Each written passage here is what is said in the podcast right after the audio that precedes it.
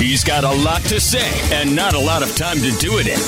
It's a dose of Diener on Fox Sports 640. All right, prediction complete, prophecy fulfilled.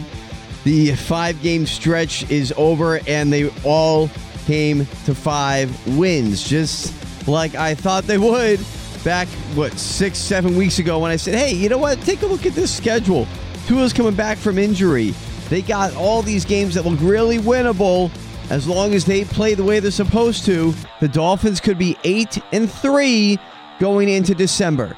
And now here we are, 6 weeks later from whatever I said that back then. And it happened. They're 8-3 going into December, and now the fun begins. Not that these past 5 weeks haven't been fantastic. They have. I mean, 30 points in the first half yesterday. Tua didn't even need to play the second half. It was kind of actually a boring game in the best way that a game can be boring, to watch the Dolphins win that 30-15 yesterday against the Houston Texans. It wasn't competitive. In fact, Brandon Cooks, I guess the best player on the Houston Texans, the wide receiver for Houston. Someone asked him after the game, they said, when did you know that things were kind of getting out of hand against the Dolphins in that game? His answer was, as soon as the ball was snapped. Oh, gosh. But he's brutally honest. I mean, and you can tell. And that's the great sign, because it's usually the reverse. When you watch games like that, when the Dolphins were awful, for the many seasons that they have been awful and disappointing and underachieving, they have been the Texans, where they come out against the better team, and you can tell watching the game how bad they are versus how good the other team is.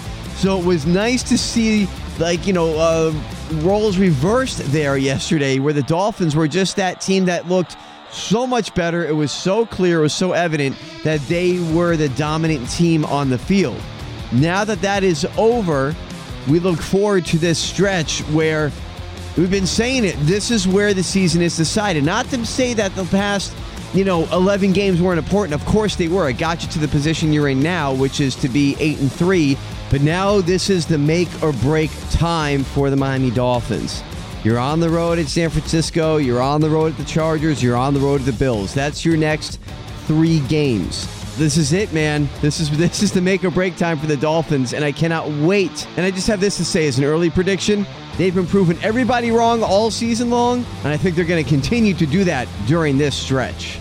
So much to say, so much to say. He's got even more to say, and he'll do so on Twitter. Follow him at SDiener86. It's a dose of Diener every weekday on Fox Sports 640.